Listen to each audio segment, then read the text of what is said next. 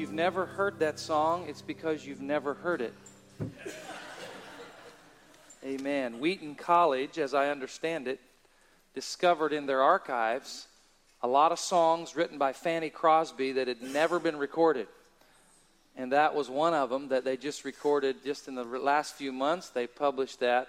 And uh, I heard it and I said, Ben, can we sing this when we're talking about Jesus? I love that song. And uh, so they did a beautiful job. I was, I was blessed when I came. Two surprises this morning when I came to church. One was that at the 8:30 they were going to throw me a T-shirt and make it put on, make me put it on over top of my uh, my other shirt, and I had a T-shirt under my dress shirt. So I preached in the first service with three shirts and a suit coat. I've never preached 12 minutes before, but it was fun. Unfortunately for you, I took the under T-shirt off, and I'm good to go for an hour. No, uh, so that was one surprise. The other surprise, I didn't even realize that song was on the schedule. I knew they were working on it, and when they started singing, I'm like, Hallelujah! I love that. Oh, cling to Jesus, Amen. Uh, we are excited about three services, and and uh, we're looking forward to uh, what God has in store. I want to say something real quick. Is Alma Obenchain here? There she is. Alma, it's good to see you this morning. I'm in a group of uh, men and one precious lady who represents the Holy Spirit amongst us men uh, in that group on Fridays, a Bible study, and Alma's in that group, and it's a, it's an awesome time working and leading people to Jesus, and uh, it's just a blessing to have her. But she asked me to make an announcement this morning, and I'm going to do it because when someone of her ilk and stature and as close as she is to Jesus, I'm going to make this announcement, and uh, Alma's a blessing. Uh, what she wants me to say is the YMCA in Moneta on Rucker Road closed. How many of you knew that? Well, they've reopened under Moneta Athletic Club, and they're looking for some subscribers. And I think she said they had 115 and they needed 200. And I told her I would say that. And I want all of you to go out today and sign up for the Moneta Athletic Club. Some of you look like you could use a little workout. So, anyways, that was totally free. She didn't tell me to say that part. She's far too sweet for something like that. Man, we've been having a great time on Wednesday night. This past week, Pastor Daryl Krem spoke. If you weren't here this past Wednesday night, I just only thing I can say is nanny nanny boo boo. I'm sorry. It was it was awesome. He gave us a great word. Looking forward to the next few weeks that go through the end of June. There's a different speaker each Wednesday night, and uh, our, some of the people in our church and and looking forward to hearing what God has in store for that. Turn your Bibles to Matthew chapter 5. We're trying to understand and know and learn more about Jesus because the more you know about him, the more reason you have to love him and serve him and honor him.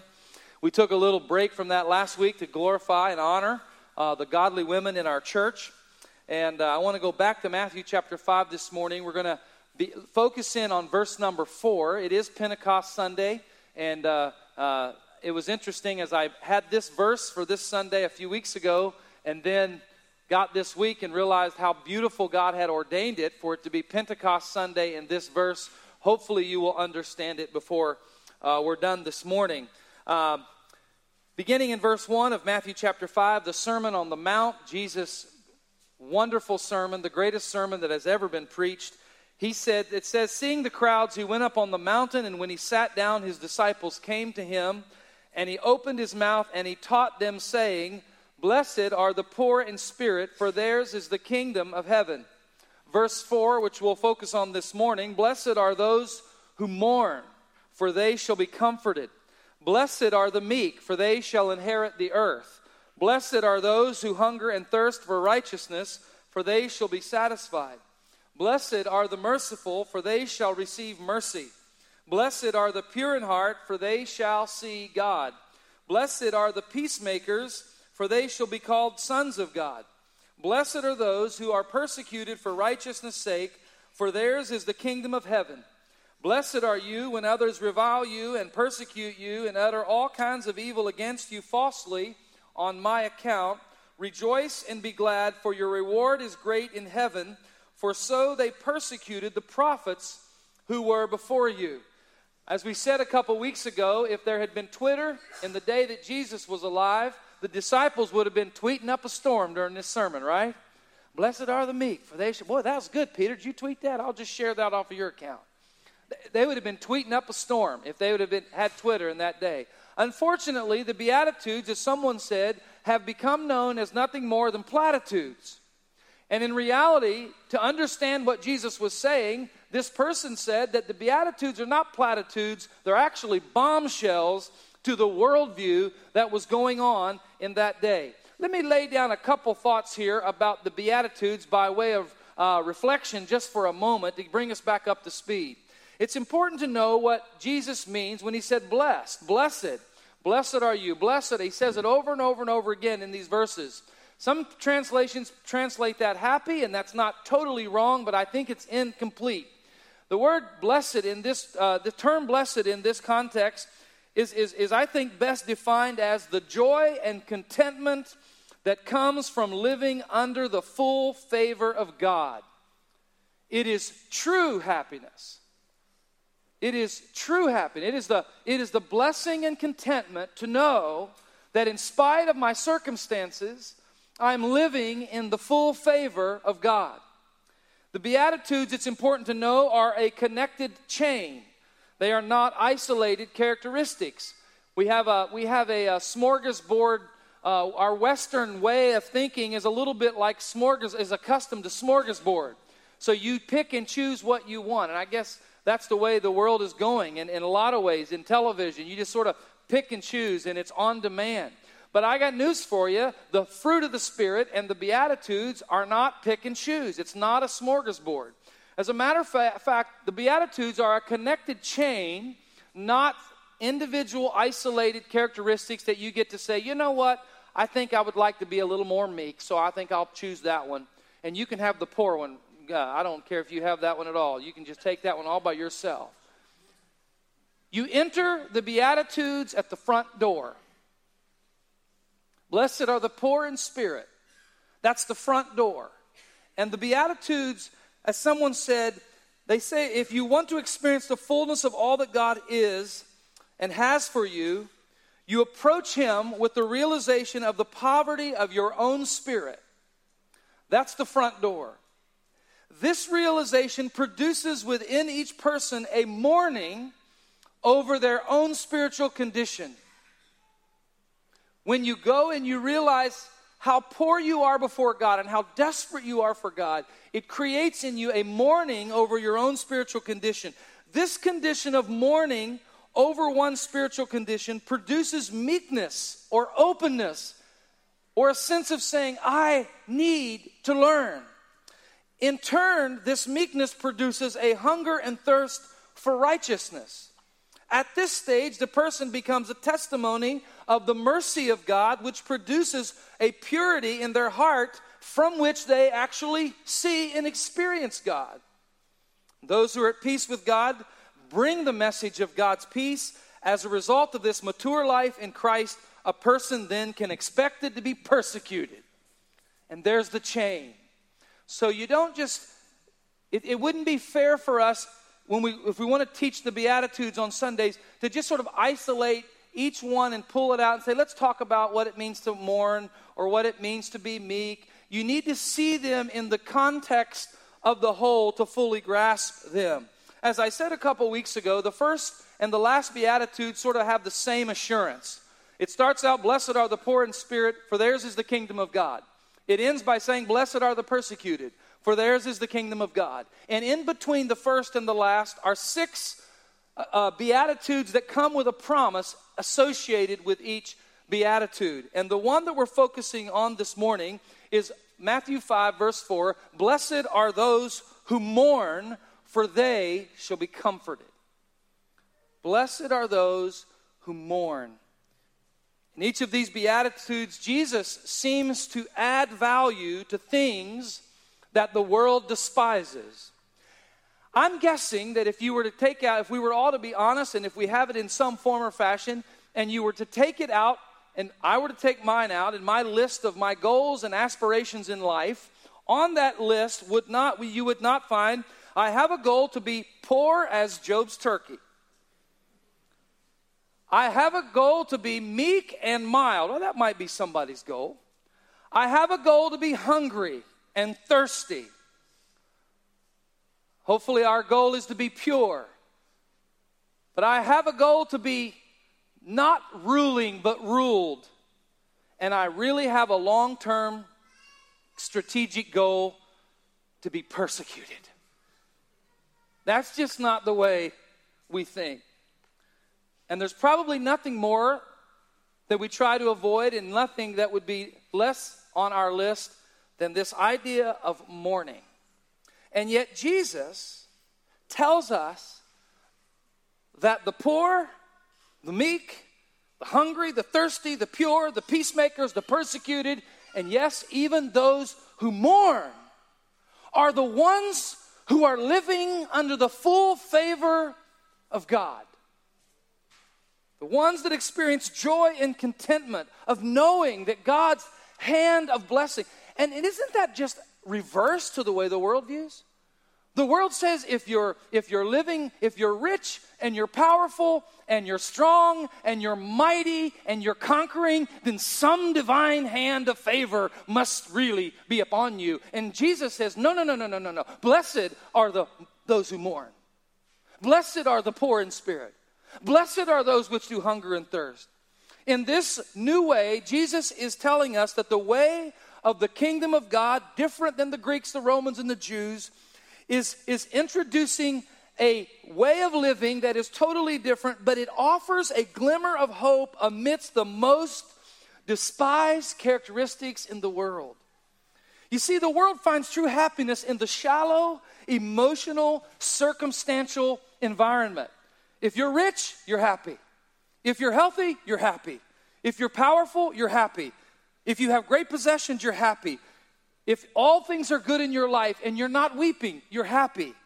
And yet, Jesus is telling us in these verses that in the kingdom of God and through the power of the gospel, joy and contentment and true happiness are much deeper than the temporal necessities of life. And I don't know about you, but that ought to encourage somebody this morning that real happiness is not determined on my the way the world views my success or failure in this life. Jesus is turning this economy. The kingdom of God turns the world's economy upside down. What Jesus proved through his teaching, his life, and his death is that the believer through Christ ultimately conquers the worst life has to offer. That is really, really, really. Somebody needs to just think about that for a minute this morning. Amen. Anybody here have a bad day? Anybody here got a broken family? Anybody here buried a loved one? Anybody here got a past that is a mountain of sin? Anybody got here as a man that I sat with this week said the things from the 60s and the 70s and the 80s in my life haunt me every night. Anybody like that? I have really good news. Blessed are those who mourn because Jesus says the followers, his followers, the members of the kingdom of God, live according to a different economy. What does Jesus mean when he says mourn? What does the word mourn mean? It's a simple word that includes simply two, two facets to its meaning. The word mourn, mourning, means the grief over a loss, death, relationship, something precious, grief over pro- poverty. It is, it is it is the grief over a loss. And the second thing that is very important to the term mourning is that it is manifest grief. It's, it's grief so serious that it comes out. It is so severe that it takes possession of a person and cannot be hid. Dr. Alan Wolfelt said, Grief is what you think and feel on the inside, and mourning is when you express that grief on the outside of yourself. Mourning is grief inside out. And Jesus says, Blessed are those who mourn, for they shall be comforted. Every person in this room, and, and we think of mourning as tears only, but I'm, I, am certain that, and we all know that mourning uh, expresses itself in lots of ways other than tears. And, and if you've lost a loved one, or if you're dealing with a sickness, or you have brokenness in your family, you understand what it means to mourn. And those people close to you know what mourning is. And Jesus is talking about it in this passage this morning. Let's just talk about this matter for a moment. Let me mention a couple things that I think are important to us. Number one, notice that in this world, mourning is inevitable. In this world, mourning is inevitable. Grief touches young and old, rich and poor, male and female. No one is exempt. Everybody grieves because everybody at some point experiences loss. And the, and the case of that loss causes our grief to come on the outside of our life. Everybody does. This, this uh, uh, John Kessler said that. He said, Everybody grieves because everybody at some point experiences loss. Aren't you glad that Jesus recognizes the obvious and the inevitable? Mourning is a part of the broken world in which we live in. You know what? If your philosophy, if your way of living, and if your religion says that mourning and grieving are all figment of your imagination, they don't really exist, and evil's not really there, I want to tell you something. You need to get a new philosophy. You need to get a new religion. One of the things I love about the scripture, I love about the word of God, and I love about Jesus Christ, he doesn't beat around the bush, he doesn't deny reality. He simply says, In this world, you will have trouble. John chapter 16 and verse 33. He doesn't say, Hey guys, it's going to be okay. I'm going back to heaven, but you'll be fine. I'm sending the Holy Spirit. He's really powerful and He'll take care of you. It's going to be amazing. You're going to do some awesome things. You're going to raise people up that are crippled. See ya. No, Jesus says, Guys, I want tell you I'm leaving. And when I leave, in this world, you're going to have trouble. But be of good cheer. I have overcome the world. Jesus doesn't deny the obvious or the inevitable. Pastors know that mourning is inevitable. Laymen know that mourning is inevitable. You know that mourning is inevitable. And if we, one of the problems with, with, with Western Christianity is that we've somehow decided that spirituality and, and deep Christianity removes us from mourning. I don't know where they got that. They're not reading the same Bible I'm reading. You know it, and I know it. I was thinking about that this week, and in sort of an interesting reverse circumstance, I've stood at the head of the casket in the north. The, the way they do funerals, they leave the, they leave the casket open throughout the whole service. And at the end of the service, they start at the back, and people file past the casket, shake hands with the family one last time. And then when everybody's out, the family views the casket, views the body, at the very end. And I stood there at a funeral on one occasion, and a 51 year old lady lay in that casket, and her six foot five, 15 year old son. I thought he was going to knock the casket off its stand as he was grieving over a single mom, an only child. And here he was saying goodbye. And he wasn't just grieving, he was mourning. His grief was coming out. It was all we could do to hold him and just assure him and love him and try to bring him comfort in that morning, moment. It wasn't but just a few years later, I stood in the very same spot at the head of a casket, and a mom and a dad came up at the end of that when everybody was dismissed and it was just their final farewells. And I thought that mother was going to climb in that casket with her 13 year old son who had been run over that week. I know mourning exists. You know mourning exists. I performed a funeral of a dear, precious couple. I married this couple. They were, they were uh, married in their early 30s. I, married, I performed their wedding ceremony. I led him to the Lord, led her to the Lord. They were in our church. He was in church on a Sunday morning and experienced a tragic death on Sunday night. And we couldn't start the funeral because of that precious wife and the tragedy was so severe they couldn't open the casket, and she was nearly laying on top of it as we were trying to start this service. What are you saying, Pastor? I'm saying what Jesus said and what you already know that in the world in which we live, mourning is inevitable. We all suffer. We live in a world described by Paul we know that the whole creation has been groaning in the pains of childbirth right up to this present time. Friend, if your philosophy or way of life or your religion tells you to escape it, somehow deny it or, or, or, believe it doesn't exist, you are denying reality, and therefore you will never be able to deal with it when it inevitably comes.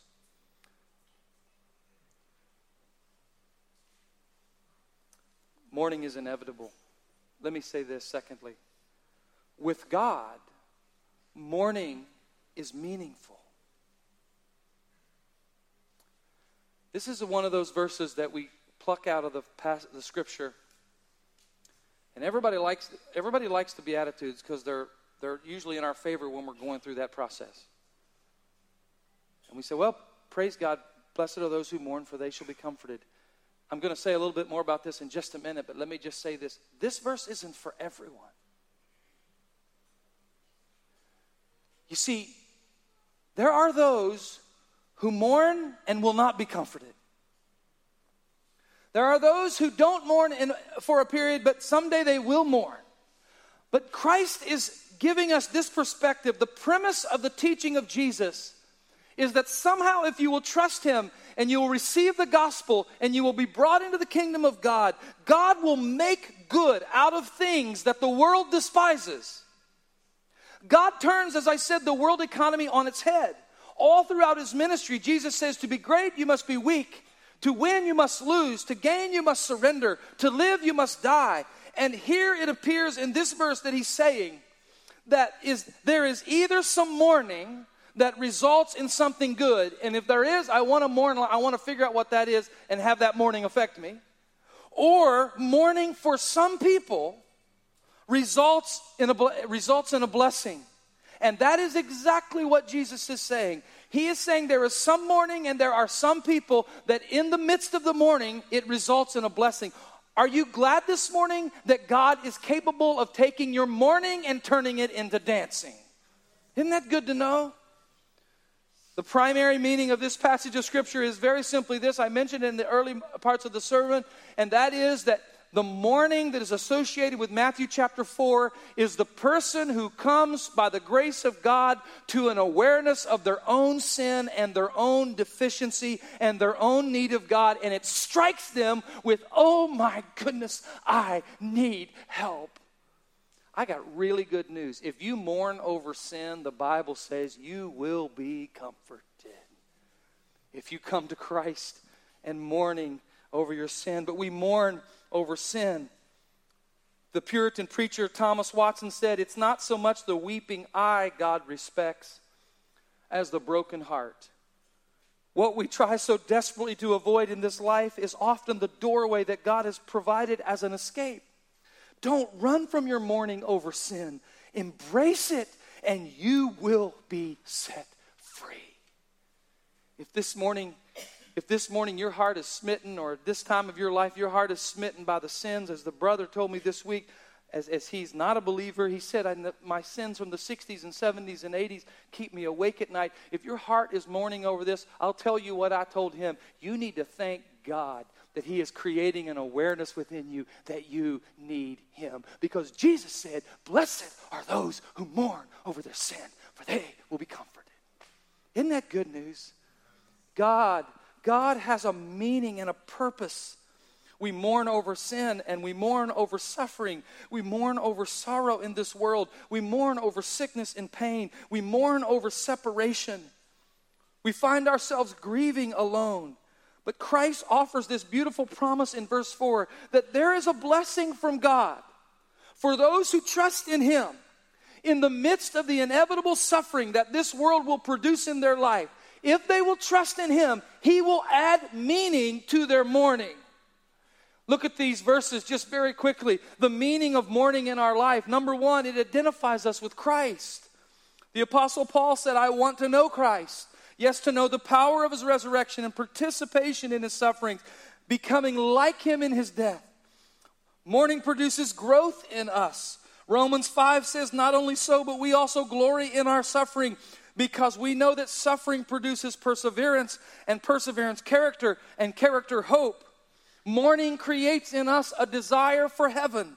He said, I consider that the present sufferings are not worth comparing with the glory that will be revealed in us. Paul said, I am suffering, but I'm just beginning to think that what I'm going to receive in glory is that what I'm suffering now doesn't even compare to the goodness and the glory that God is preparing for me.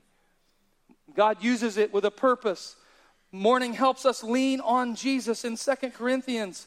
He said, I don't want you to be unaware of my affliction that I experienced in Asia. For we are so utterly burdened beyond our strength that we despaired of life. You know what that means? That means the Apostle Paul said, This is such a bad day. I wish I would, the Lord would just take me on to heaven. And this is what he said. Indeed, we felt that we had received the sentence of death, but that was to make us Rely not on ourselves, but rely on God. If your mourning causes you to rely on God, then you need to thank God that He's added meaning to your mourning. Mourning enables us to help others. Praise be to God, Paul says, and the Father of our Lord Jesus Christ, the Father of compassion and the God of all comfort, who comforts us in all our troubles so that we can comfort those in any trouble with the comfort we ourselves receive from God. Did you know that if you'll surrender your suffering and your mourning, God can sanctify it and bless it and he can use it by his grace so that you can be a blessing to somebody else who's going through that. Isn't that good news? Aren't you glad that God doesn't waste it and leave us to despair on our own? He says, No, I'm sorry, you live in a sinful and broken world, but I want to tell you, child, if you will trust in me, you're going to learn something that's totally different than the world. Blessed are those who mourn and trust in me, for they will be comforted. And mourning brings glory to God. Paul said in, or Peter said in 1 Peter, Beloved, do not be surprised at the fiery trial when it comes upon you to test you as though something strange were happening to you.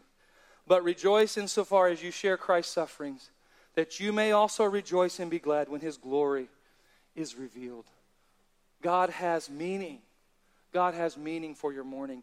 I have to close with this. Let's get out of here on a good note, all right? For the believer, mourning is survivable. Amen. You're going to make it. You're going to make it. There's two reasons why mourning is survivable, and they're, they're so powerful that I could have spent the whole morning here, but I'm just going to use it as a big cherry on the top, okay? Two reasons why, why your mourning as a believer, you're going to make it, you're going to come out victorious. Number one, because your mourning will be accompanied by the Holy Spirit. Jesus said, Blessed are those who mourn, for they will be comforted. Jesus said those believers who mourn over sin and mourn through the difficulties of life, he was going to send someone who would dwell in them and walk with them. And you would not be alone. And you would never face all of this by yourself. In spite of the fact that C.S. Lewis said, in, in, in interesting, an interesting, C.S. Lewis wrote many books, but two books he wrote. One called The Problem of Pain, which is a really great book and perspective on pain. But, but in the observation of that book compared to the book he wrote over his wife's death, something called Grief Observed, I believe was the name of the book. And the difference between those two books was in the problem of pain, he said, God speaks to us in this and he whispers to us in that, but he shouts to us in our suffering. And maybe you may, may, you may remember that quote. But in his book, Grief Observed, he said, It seems like part of the suffering is the silence of God. And it's in the darkness and the deep darkness of our suffering that we sense that we're all alone. But I've got good news for you. Jesus said, Blessed are those who mourn, for they will be comforted. And then in John chapter 14 and verse 26, he used the same word when he said, I'm going to send to you a comforter. The same word that he uses here, it's just the noun version in John's gospel. And today is Pentecost Sunday. And since that day when the Holy Spirit was poured out in the life of the believer, no follower of Jesus has ever had to face anything by themselves. Blessed are those who mourn, for they will have the powerful presence of the Holy Spirit living in them, walking with them, and aiding them through the deep, dark valleys of life. Somebody ought to say, man, that'll make a Presbyterian shout right there. Amen. Amen.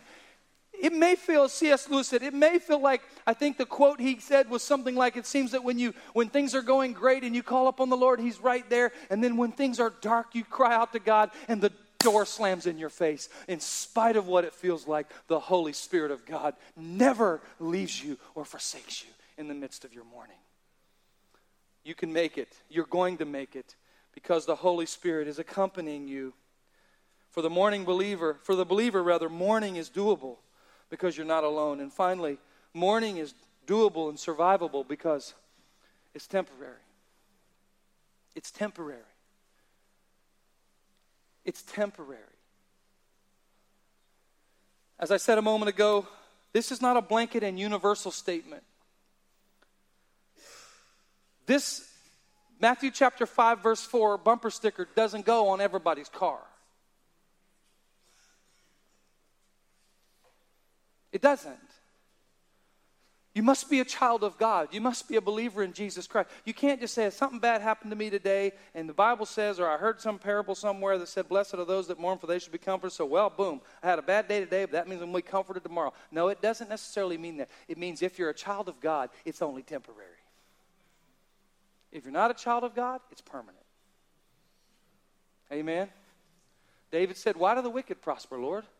Here I am working for you, doing the best I can as the king of this country, trying to live right, follow the Ten Commandments, and that dude is chasing me, trying to chop my head off. He's living like a king. And God said, You know what? The, the, the, the prosperity of the wicked lasts for a day, but the blessing of the righteous lasts forever. Amen. Blessed are they, who, those who mourn, for they will be comforted. It's not forever. And then in Revelation chapter 21, he says there's coming a day where he will wipe away every tear from their eye, from their eyes. Whose eyes? Those who trusted in him. And there will be no more death or mourning or crying or pain, for the old order of things have passed away. He who was seated on the throne said, I am making everything new. You might be mourning this, mor- this morning. You might be suffering. You might be facing things that scare you half to death. C.S. Lewis said it's amazing how much grief feels like fear. You might be facing it that's scary. Can I give you a word on this Pentecost Sunday? Trust in Jesus. Trust in Jesus. Whatever happens in this life, trust in Jesus. And this is your promise Blessed are those who mourn for they will be comforted.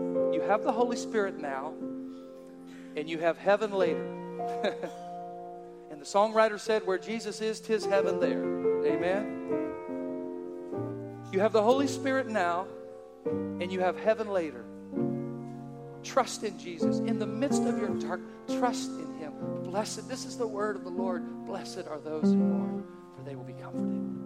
I wonder this morning on this Pentecost Sunday if we could just sing this little chorus, asking the Holy Spirit to work in us afresh and anew in whatever situations that maybe we're suffering and mourning through this, this day.